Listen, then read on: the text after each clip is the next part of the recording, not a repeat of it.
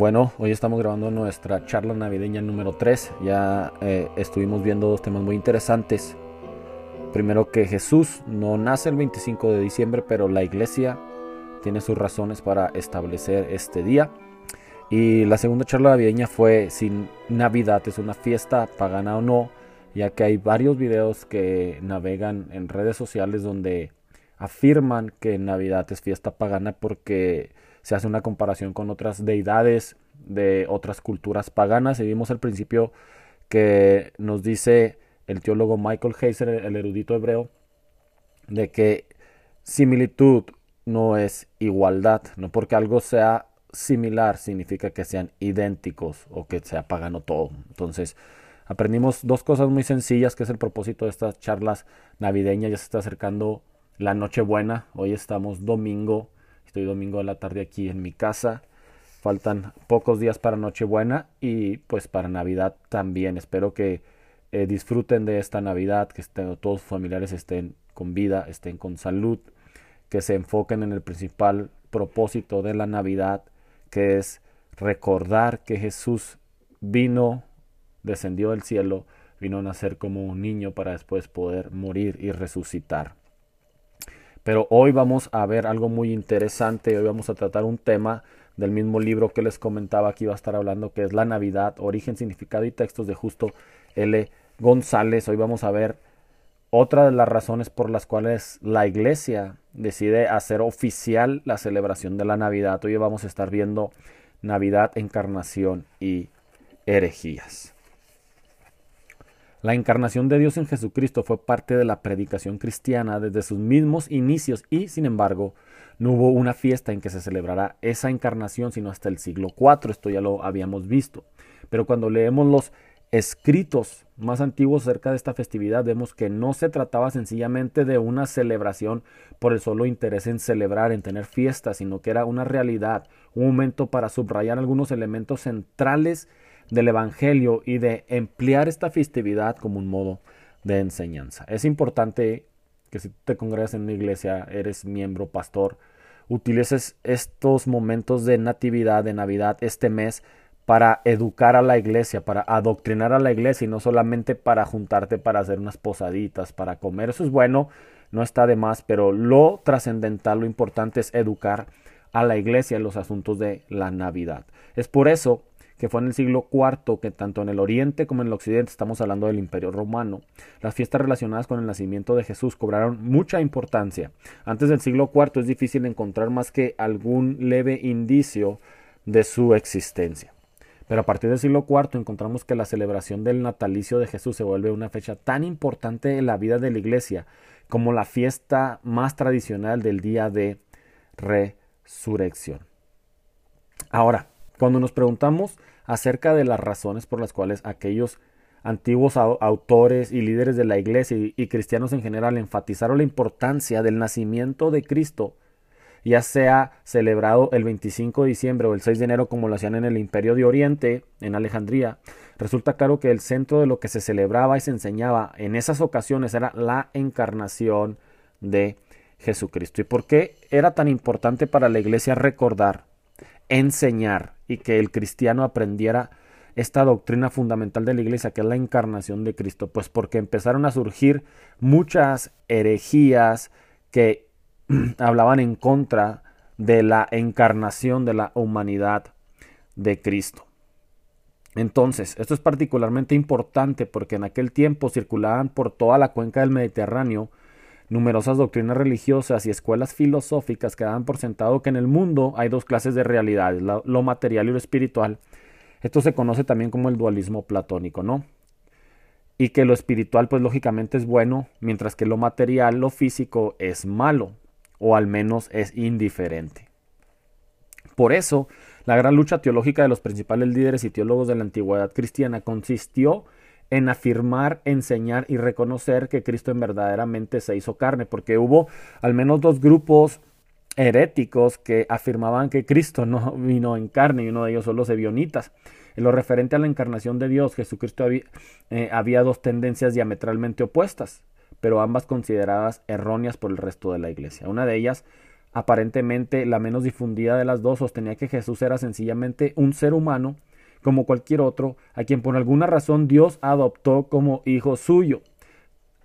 Tal parece haber sido la postura de un grupo cuyos detalles se pierden en las penumbras de la antigüedad, frecuentemente llamados ebionitas.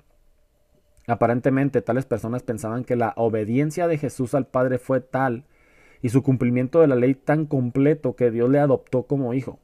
Esa adopción tuvo lugar en el bautismo, cuando se escuchó la voz del cielo que decía, tú eres mi hijo amado, en ti tengo complacencia, en Marcos 1.11, muy posiblemente una de las razones por las cuales empezó a darle menos énfasis al bautismo de Jesús y más a su nacimiento fue precisamente esto, la necesidad de dejar en claro que Jesús no era, no era hijo de Dios por adopción, ni por obediencia, sino que lo era desde el principio, desde antes de la eternidad.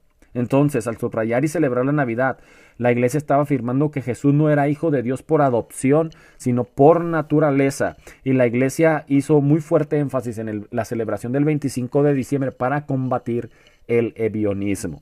Otra de las herejías que la Iglesia combatió con la celebración de la Navidad fue el docetismo.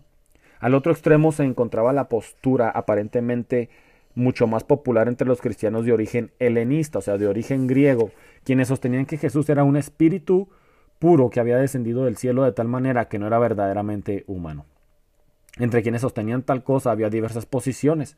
Según algunos, Jesús no tenía cuerpo, sino que su apariencia física era solamente eso, una apariencia según tales personas. Lo que sucedió con Jesús fue que este ser puramente espiritual podía hacerse pasar por humano gracias a la omnipotencia divina. Pues sí, claro, traen un trasfondo helenístico. Si usted lee la mitología griega, pues los dioses griegos, Zeus eh, descendía eh, de esta manera, ¿no? Como ellos pensaban también que Jesucristo había tomado una forma de un espíritu y había adoptado una forma humana. Otros decían que Jesús no nació, sino que en un momento dado, en tiempos del emperador Tiberio, apenas poco antes de su bautismo, también aquí otra vez mencioné el bautismo, de momento Jesús apareció en escena. Una vez más, una presencia puramente espiritual con vestimentas materiales, tal como la mitología griega y todas las historias que vemos de los dioses. Todas estas personas que creían en esto recibían el título común de docetas, una palabra derivada de un término griego que quiere decir apariencia o fantasma. Frente a esto, los cristianos siguiendo el testimonio de los evangelios, afirmaban que Jesús nació en tiempos del emperador Augusto, como lo escribe Lucas, que nació de una mujer, como dice en el libro de Gálatas, y que creció así como todo ser humano crece. Pero ahora vemos que ni las fórmulas rituales, ni los credos, ni los escritos de los teólogos, ni de los apologistas bastaron para mostrar el, error de tales doctrinas y para confirmar a los fieles en la enseñanza de la Iglesia. Como hemos señalado al principio de este capítulo, los historiadores concuerdan en que el mejor modo de asegurarse de que los creyentes afirman y entienden algo de la doctrina cristiana de la encarnación es a través del culto. Por eso, como parte del culto de la iglesia se comenzó a enfatizar el nacimiento de Jesús el 25 de diciembre en los cultos de la celebración del nacimiento de Jesús. Frente a todo esto, la celebración del nacimiento de Jesús servía a la vez para mostrar la realidad física de su humanidad y para rechazar cualquier idea adopcionista, docetista que pudiera aparecer. Es interesante esto. Esto es, fue y sigue siendo siempre el punto esencial e inevitable de la fe cristiana. Sin encarnación, iglesia, no hay cristianismo. Sin encarnación no hay resurrección ni la muerte expiatoria de Jesús.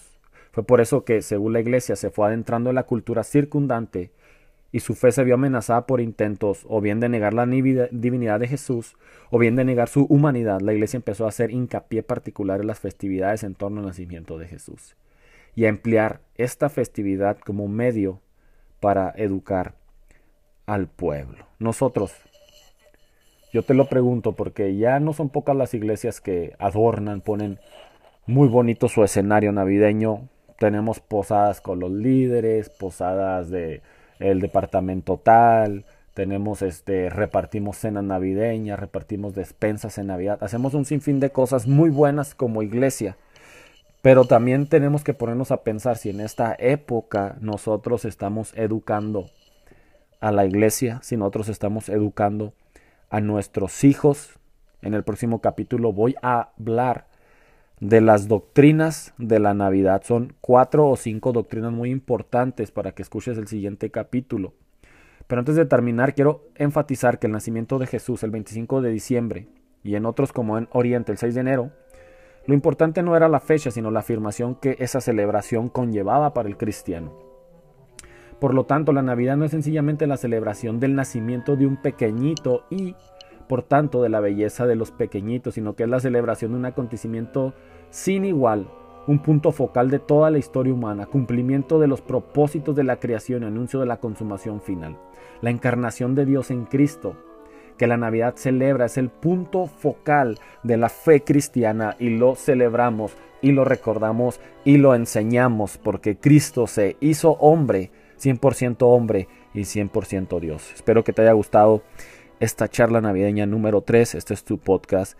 El remostrante, no olvides escucharnos, criticarnos y compartirnos. Hasta la próxima.